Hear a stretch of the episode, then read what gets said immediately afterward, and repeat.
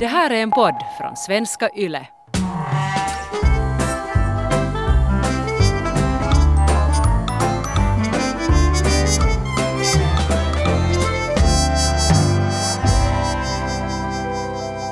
Du lyssnar på podcasten Min galna mamma. Det är jag som är mamman. Jag är Vivi. Um, jag har en fråga till dig faktiskt. Mm. Hur kommer det sig att du har fått så mycket vänner i äldre ålder? Eh, vet du vad din pappa brukar säga? Vadå? Att jag är en sån här människomagnet. Att, att, liksom, att jag samlar på mig människor. Och han var nästan lite irriterad på det. Att det kom hela tiden nya fantastiska människor.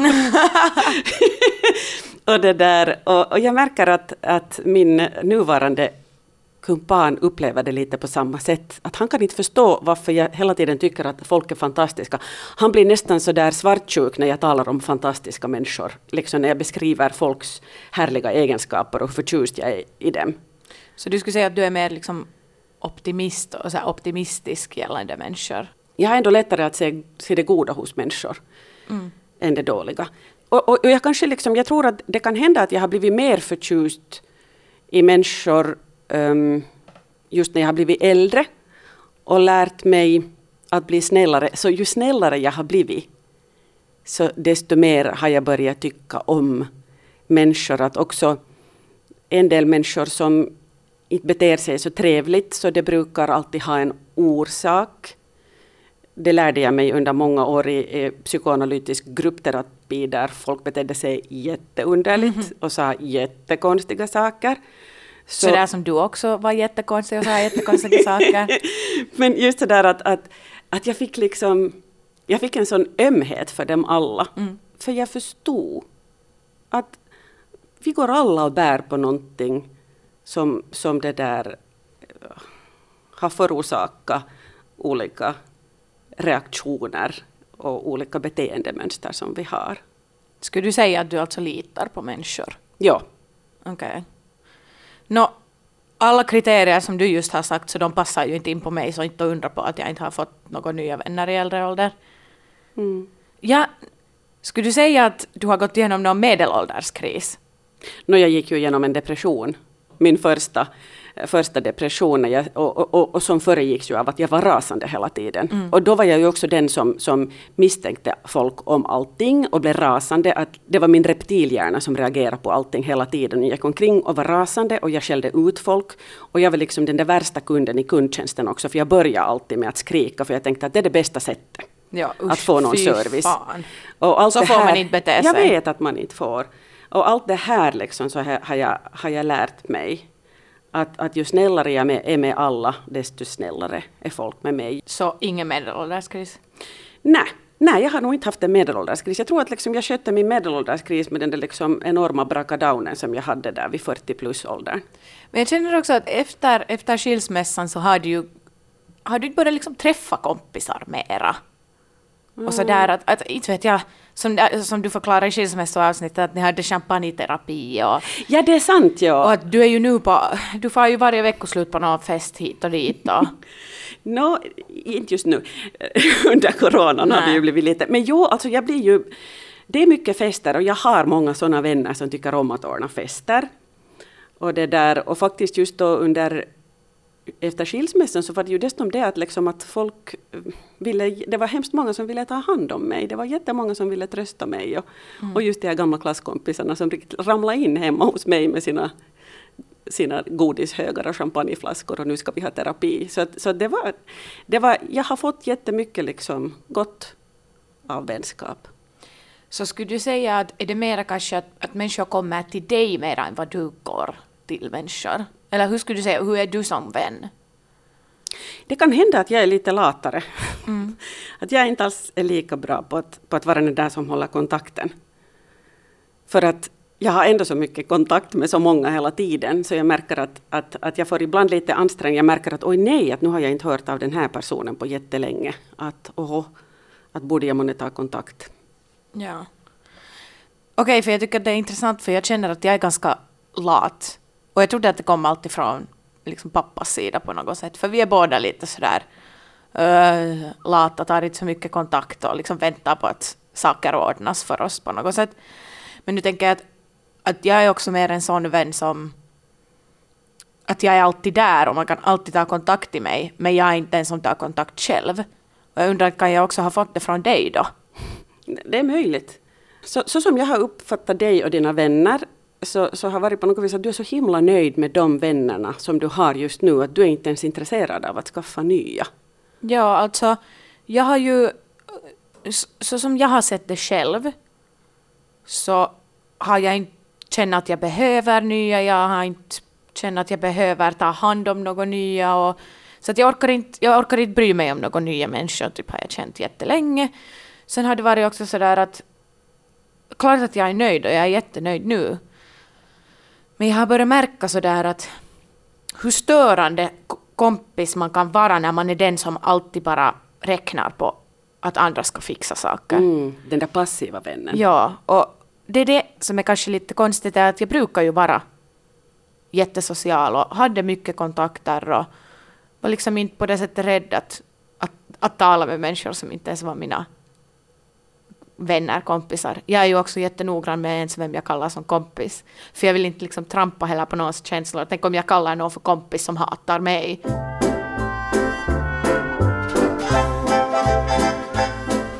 Men ja, att jag känner att, att när jag var yngre på lågstadiet så kunde jag vara ganska just mottaglig. Sådär som kanske många barn ja. är, att de är jättemottagliga. Du hade då. jättemycket vänner, och både, liksom, både flickor och pojkar som vänner. Att, att det tycker jag också att det var, det var, så, det var, så, var så härligt att det fanns ingen skillnad. Att du bjöd både pojkar och, och flickor på dina barnkalas till mm. exempel. Och sen, men sen tror jag att någonting hände efter depressionen. Mm. För att det var, det var redan så jobbigt att hålla de kompisarna under depressionen. Det var ju mer du som hade kontakt med dem än jag. Känner du kanske att du har, du har, du, du var den som höll mina liksom, kompisförhållandena i liv då när jag var sjuk? Hur ser du på den tiden? Det, det, be, det, behövdes inte så mycket ansträngningar av mig mer än att jag bara skickade några meddelanden åt dem så att de skulle förstå att du inte är arg på dem och att mm. det inte är deras fel att du inte orkar med dem. Mm. Men, men, men det räckte ju för att de skulle förstå, de fattade mm. ju genast. Mm. Inte gjorde jag något mer än det, men det är ju så att när man blir så svårt deprimerad som du var så blir man ju trött i huvudet. Mm. Och då orkar man inte ha så hemskt många människors olika känslor i sitt huvud samtidigt. Och jag kan också bli jättebelastad av människor. Att jag kan bli väldigt trött av sociala situationer. Jag kan inte stänga av hur jag reflekterar och, och hur jag re registrerar precis allting. Jag registrerar alla sinnesstämningar i min omgivning hela tiden. Så ibland om jag har varit på någon större tillställning så kan det hända att jag på riktigt är helt slut följande dag. Jag kan vara slut i flera dagar mm. för att jag har varit tvungen att behandla så hemskt många olika reaktioner och sinnesstämningar. Mm. När man har kompisar har man ju också ett, ett ansvar. Liksom, it takes two to tango. Mm. Att man kan ju inte hålla en vänskap med att det är en som alltid jagar den andra.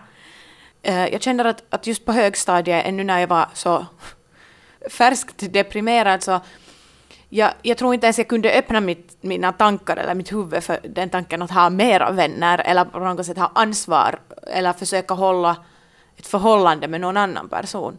Så, så jag tror just att jag höll mig till de här och, och vår vänskap har ju bara blivit starkare och starkare. Och då är det ju också jättesvårt att låta någon till komma in.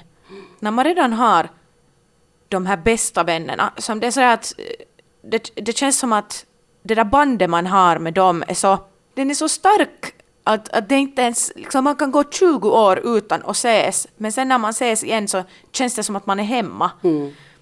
Så, så hur ska man våga skaffa någon ny kompis när det högst antagligen aldrig kommer vara de känslorna? Men det är någonting heligt med de här barndomsvännerna, de som man har från sin barndom. Att fast man inte har, jag har ju en Kaveri som jag blev bästis med som tvååring mm. och hon bor i USA och mm. jag träffade henne förra veckan på hennes pappas begravning. Mm. Och, och det, det, är någonting liksom, fast man inte har setts på flera, flera år och inte haft regelbunden kontakt, så är det någonting, man, man finns bara där för varandra och det behövs inte ens ord. Mm. Så, så det där, du kan inte ens förvänta dig att de nya vännerna du får ska, ska ge dig samma känsla. Men det kommer nya känslor. du kan hitta på nya saker, liksom nya saker kan öppna sig för dig. Och, och, och det är kanske det som är så fint med nya vänner, att man lär sig nya saker och man blir intresserad av saker som man inte trodde att man någonsin kunde bli intresserad av. Hur känner du ändå om det där med, med att kan du på något sätt räkna med att människor tycker om dig tillbaka? Eller hur, hur blir man kompis med någon när man inte liksom vet vad de känner alls? För tänk om man är den där pushiga främlingen som är såhär, ska vi gå på kaffe? Och man är helt sådär att, oj nej, oj nej, att jag vill inte alls tala med den här människan. Hur ska man, hur ska man liksom deala med känslan av rejection på något sätt? Om det är ändå någonting som man alltid förväntar sig att, att komma mot en. Eller jag har det där att, varför, att... varför förväntar du dig det liksom? För att du är ju så härlig. Du är ju en ljuvlig människa. Men alltså, jag min uppfattning inte. om dig är att alla vill ju vara din kaveri. Jag är så stolt över dig. Jag har ju alltid varit så. Min lilla Vivi. No, du borde ju vara en sån här kaveri wingman kanske.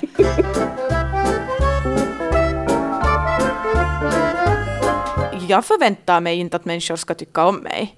Det gör jag faktiskt Men jag inte. fattar inte. Jag, jag, vad hände? Var det, var det liksom, vad var det som hände med dig? Alltså, men jag har ju alltid fått den feedbacken av att, att jag är för mycket och jag tar plats Men av inte andra av människor. dina vänner. Den här feedbacken fick du i skolan och det är därför jag säger att det var skolan som söndrade dig. För att, för att du hade jättelätt att få kompisar hela din barndom. Och alla ville vara din kaveri. No, eller för, för så här, det kan ju vara att, att eller jag ser det på det här sättet, att det, det känns ju som att kanske människor är sådär att åh, hon, hon är helt trevlig, hon är lite rolig, men sådär att jag vill inte bli kompis med henne, eller vän med henne. Det är så jag liksom expekterar att människor känner över mig. För att, för att jag har liksom, eller Men vad är det, varför det har ju känner du alltid så? varit att Vivi, Vivi är jättemycket, hon har jättestor personlighet och just att hon tar, hon tar plats av andra människor. Jag är på något sätt kanske rädd att människor, att jag, tar, att jag tar över deras liksom, rättighet att vara. Okej, Nå, det där kan jag ju känna igen eftersom Mm. jag också är en människa som tar plats. Men det kanske är liksom, det kan ju hända att, um, har du någon, någon gång tänkt på det här att, att du kan ha lite taggarna utåt Mm. när du sätter igång eh, med starka våldsamma ord och börjar eh, föreläsa om Mm. någonting som du stor, tror starkt på. Och då kan du vara ganska arg. Mm-hmm. Så det kan ju faktiskt hända att det finns de som skulle tycka om det jättemycket men att de kanske är lite rädda. alla mina också osäkerheter liksom åsido, så vet jag själv att jag är också en jättesvår person att bli kompis med, för jag ger inte den liksom, platsen till andra människor, för jag litar, jag litar inte på människor eller mänskligheten. Jag är jättepessimistisk och jag har, för jag har ju mina de där, no, liksom, jag har ju mina nära kompisar och jag litar på dem till 100 procent och jag vet var de står och vi har just samma värderingar och vi vet att vi liksom Samtidigt som vi vill jobba för mänsklighetens bästa och jag känner att det är ändå det vad jag är. Jag är så här öppen och jag vill bara att alla kan få leva sina liv som de vill. Och jag kan inte liksom understödja människor som inte har den där samma öppenheten. Men det leder ju till att jag stänger ut dem. Mm. Du är liksom, du är, du är född aktivist.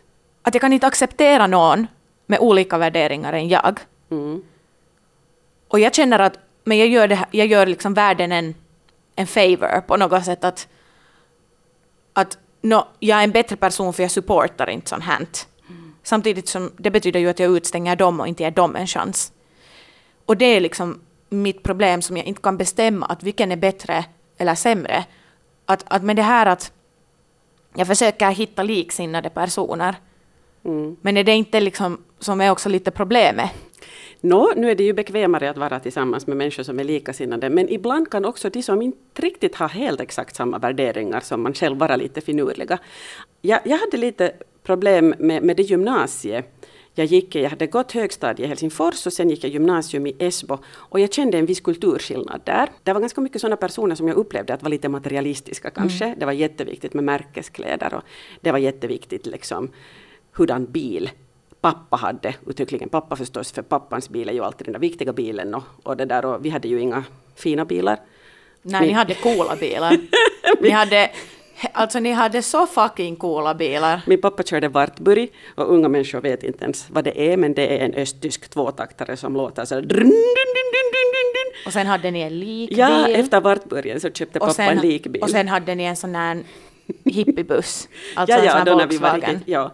så, att, eh, så att jag kommer från en familj där det sista man ska göra är att visa utåt att vi har fyrk och märkeskläder. Liksom, jag hade aldrig några märkeskläder och, och jag lärde mig också att förakta lite det där. No. Så, att, så att jag var nog lite i konflikt med de typerna, inte minst för att jag behövde inte gå många dagar i den skolan förrän jag stämplades som kommunist-feminist. Ja. Och då var det lite roligt, ehm, det här blir lite lång historia, men att jag liksom uh, försnabbar den till till exempel, vad det nu vår senaste studentträff. Och då var det så vitsigt för, för det är ju ändå, vid, i den här åldern när alla, alla har haft sin beskärda del av skit i livet. Och, det där, och man kan mötas på ett helt annat sätt. Och, det där, och, och vi var alla jättehjärtliga med varandra. En kille kom och frågade att ja, att du var ju nog ganska vänstervriden, var du inte? Att, att hur, var det, hur var det liksom att, att är du fortfarande kommunist och vänster? Och jag, Kommunist och vänster är inte samma sak, men okej. och, det där, och då sa jag att eh, jag är eventuellt vänsterintellektuell med betoning på intellektuell. Jävla elitist. Nej, exakt, det var ju verkligen Ja. von oben. Oj fan. Ja, Det så är ju att- det att man är ju fucking screwed. Ja, att man ska inte se ner på folk. Helst inte, utan, Nej. utan på något vis förhålla sig till folk med ett öppet sinne och, och tänka att, att det att de har just de värderingarna de har just nu är för att eh, de kanske inte har tagit reda på så mycket. De har levt ett annat liv. De har inte vuxit upp med en aktivistmamma som har hjärntvättat från första början. Men fast, alltså det är ju det att jag förstår ju de här sakerna. Och jag ser det. Och jag, alltså jag, jag kan analysera jättebra en situation. Och jag, jag liksom, att när jag ser de här människorna så med just olika värderingar än jag, så jag förstår varifrån det kommer, jag vet varför det är så, men jag litar inte på att det kommer att bli bättre på något sätt. Och nu säger jag, och nu talar jag bara ur min synvinkel, för inte vet jag vad som är bättre och sämre, det är bara att jag är så, jag är så ylimielinen med det här. För jag talar ju bara ur mina egna, eh, eller min egen synvinkel, mina egna värderingar, och jag sätter ju dem så högt, för jag känner på något sätt att ja, men jag försöker ju ändå vara snäll mot världen. Men det betyder att jag just pushar bort alla Ja. som inte har samma värderingar som jag. Och det är inte rätt. Och just att hur jag kan, jag kan vara så aggressiv så snabbt, jag har blivit jättemycket bättre på det här, som också bara betyder att, men det är bara för att jag vill inte fortsätta ta den där platsen och jag vill inte att mer människor blir arga eller egentligen med det att de kommer inte ta min message för att jag är så aggressiv. Så nu är jag ju relativt lugn jämfört med På finska finns det ett jättebra uttryck som säger att asiat riitele ei ihmiset. Och det är just det här att men man ska det, inte och det, liksom, man men det kan, tror jag inte på. Jo men vet du vad, jag har ju, eftersom jag har jobbat så mycket med politiker när jag har lett debatter eh, i, i TV och det där och ofta så är de jättegoda vänner, liksom politiker är jättegoda vänner över partigränserna till exempel, för ofta finns de värsta fienderna inom de egna leden och de bästa vän, vännerna kanske i ett annat parti. Så när de kommer in i en sändning och debatterar så är de jättestarkt av olika åsikter och kan bli riktigt arga på varandra och sen delar de samma taxi hem. Ja, Man kan tycka om människor som inte har samma åsikt som man själv. jag vet. Men jag, det är omöjligt för mig. Mm. Är det bara så att du har fötts så här? Eller är det din generation som på något sätt inte kanske tittar på samhällsaktualiteter? Ja, ni är inte så noggranna för ni är så privilegierade liksom. Jag vet inte. Jag har ju, ehm, jag har ju till exempel nu en, en sambo som inte riktigt delar samma, helt exakt samma värderingar som jag med precis allting. Och som inte liksom lika mån om att stå på barrikaderna för de saker som jag står på barrikaderna för. Och, och det blir ibland lite problem. Han, han blir jätteirriterad på mig och, och, och, sen kan jag bli jätteirriterad på honom. Och, och det, det här hör till de här grälen som är våra såna återkommande gräl som vi har. Men jag känner ändå att, liksom att de, de sakerna kommer inte att vara orsaken till det att vi skiljs. Men just att hur kan man gå runt det om man på riktigt tror och det här är kanske just min, jag kan vara ganska svartvit ibland, som är också ganska dåligt att, att så här gråzoner Mm. är, är jättesvårt kanske för mig att fatta för att just för att jag ser inte världen på ett så positivt sätt så just att om jag ser någon som inte är på barrikaden av just något sånt här Black Men Lives Matter så då, då ser jag ju dem nästan som onda. Som förstår fienden. du? Fienden. Ja, du delar upp människor i liksom vänner och fiender. Men ka- den Och människan hur, kan kanske... man, hur kan man deal with that? Men den människan kanske gör något annat gott. Den människan kanske tar hand om åldringar och funktionsnedsatta.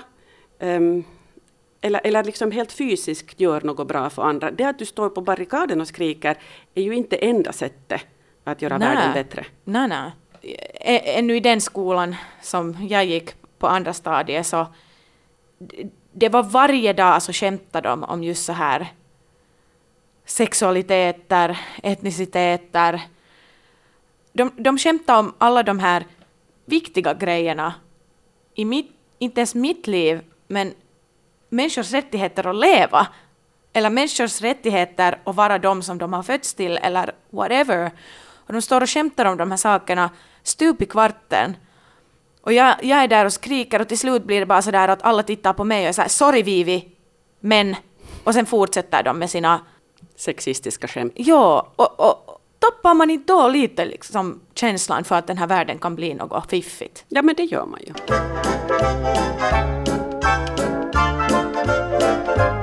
Varför satt ni oss alltid och hänga med massa random barn? Liksom fa- då kan det vara familjevänner, era kollegor, eh, liksom alla, alla familjer som har haft småbarn som vi har träffat, så det på något sätt såg som en självklarhet att vi alltid skulle hänga med de barnen. Och ni bara liksom, slängde oss åt sidan och var så här, de klarar sig. Va, vad är jotton där? Men klarar ni inte er? Hade ni inte ganska kiva alltid? Ja, till slut brukar vi ha det, men var, varifrån kommer det där? Är det normalt att föräldrar gör så? Ja. Eller var det här på något sätt en... eh, Att, att ni, ville, ni ville göra oss vana med att slängas i olika grupper och på något sätt en sån här survival... Socialisering. Ja. vi socialiserar er medvetet. Nej, det var nog... Eh, dels handlade det ju om- det, att jag har märkt att ofta går det på det viset att om föräldrarna tycker mycket om varandra så tenderar deras barn också att tycka om varandra. Och, och, och, och så, har, så har det ju gått... Ni har alltid blivit jättegoda vänner med, med ofta med, med sådana vuxna människor som är våra vänner. Och vice versa. Det har ju också gått så att vi har fått vänner via er. Och det var så roligt att märka eh, att, att, att till exempel alla dina bästa vänner har jättetrevliga föräldrar som vi också har umgåtts med. För, för då handlar det om lite något sånt, det är lite samma energier. Men hur skulle det ha varit om, om vi skulle ha varit blyga barn eller någonting? Ja, jag vet inte. Skulle, du, skulle ni ändå bara ha lämpat oss där? Eh, inte, inte var det ju så att, att vi placerar er i ett bås som ni måste hållas i. att, att den som sen var blyg skulle nog säkert ha fått komma och sitta i mammas famn.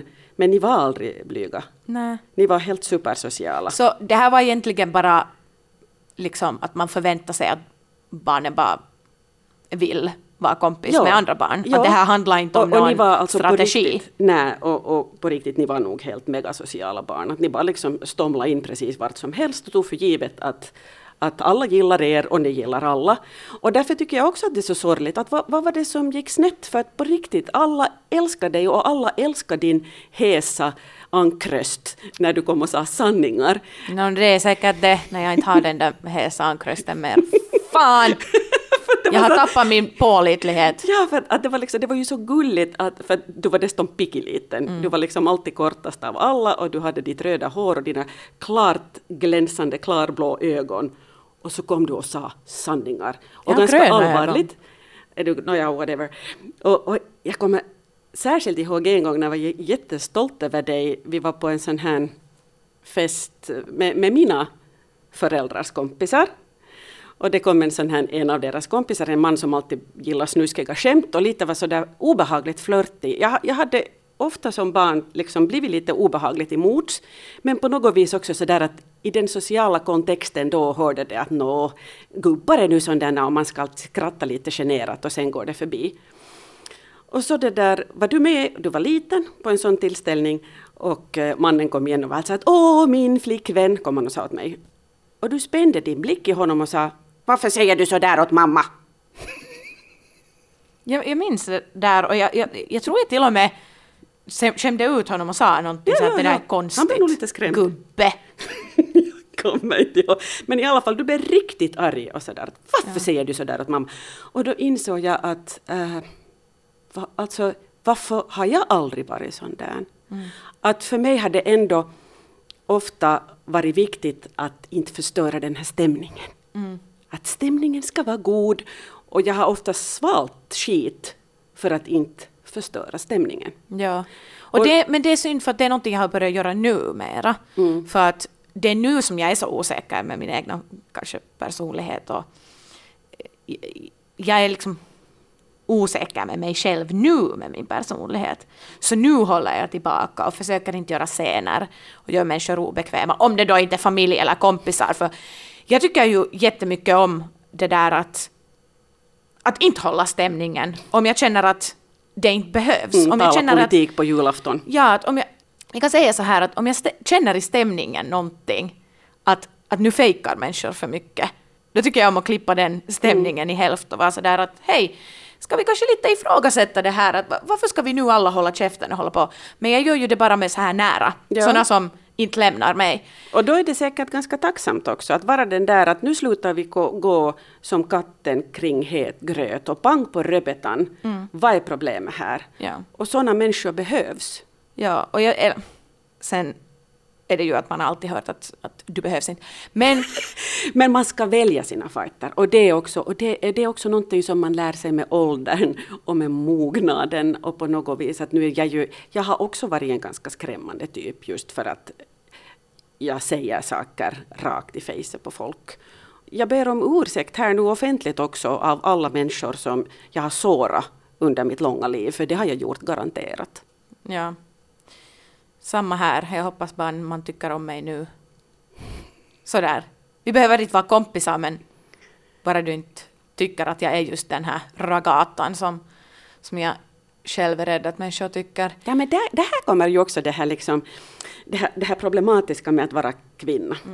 För, för vi har så långa traditioner av att kvinnan ska tiga i församlingen. Ja, alltså, alltså allt det här är ju lite internaliserat kvinnohat. Absolut. Att, att, att, lite, att, att det är alltid lite, det, det är kanske lättare att vara den här söta tjejen som bara kompar när killarna håller låda. Och sen om man inte är den där söta tjejen som knippar käft utan den där nog ändå söta tjejen som smäller näven i bordet så kan det ju bli lite sådär komplicerat. ja. Och, och den har jag ju då alltid varit. Jag har varit den där som nog också kan förstöra stämningen och det kunde bli ganska pinsamma situationer, framförallt liksom med pappas kompisar. När vi var unga för att de kom från en så annan kultur. Ja. Det är jobbigt det här med kompisar och, och därför frågar jag just dig att hur ska jag bli bättre men vad jag ändå innerst inne vet att den, det enda sättet för mig att bli mer öppen är att behandla mina egna svagheter. Ja, dina svagheter, eller framförallt dina osäkerheter.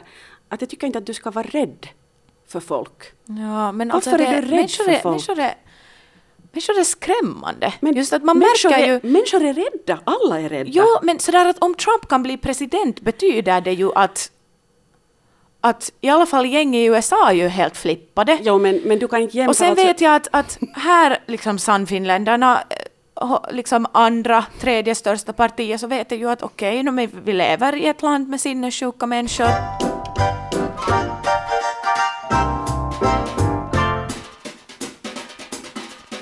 Jag är ju 98, född 1998. Just vår, vår generation, eller just på 90-talet födda, så det var, det var på något sätt jätteviktigt att vara cool och inte nolla ut sig. Man skulle inte vara nollo. Det var liksom den största. Men så är det för alla ungdomar. Ja, men vi hade så där också att som 98 var man sån yngling och det var liksom coolare att vara med äldre alltid.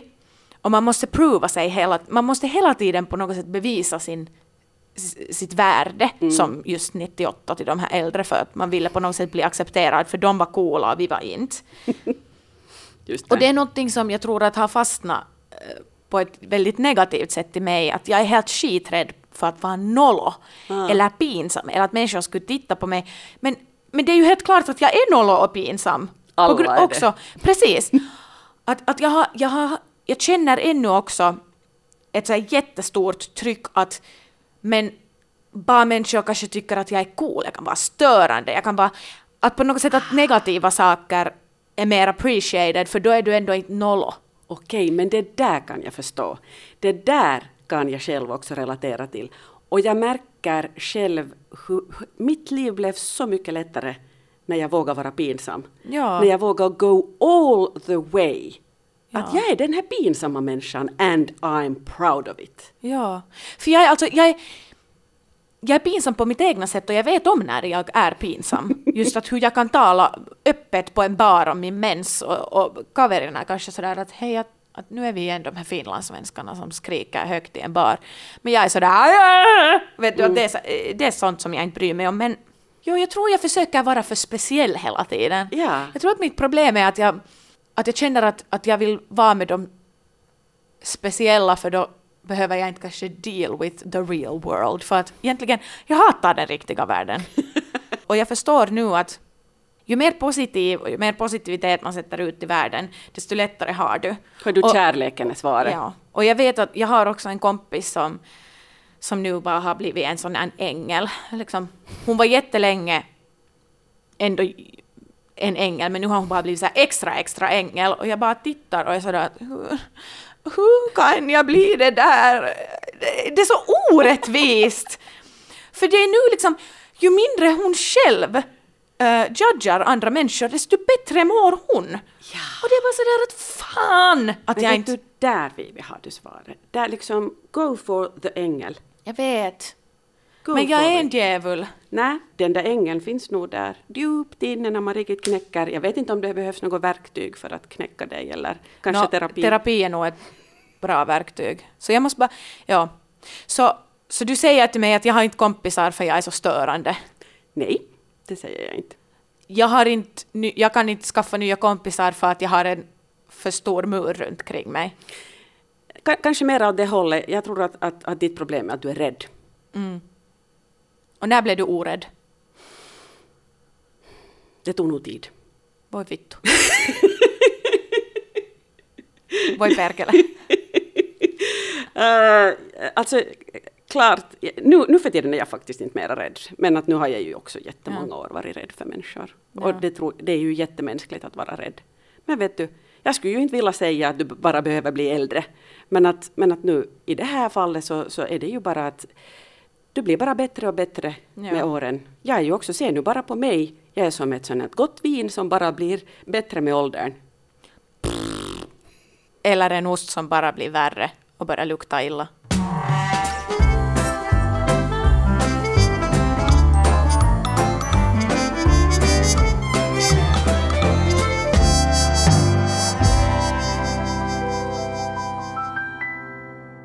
Det här är en podd från svenska YLE.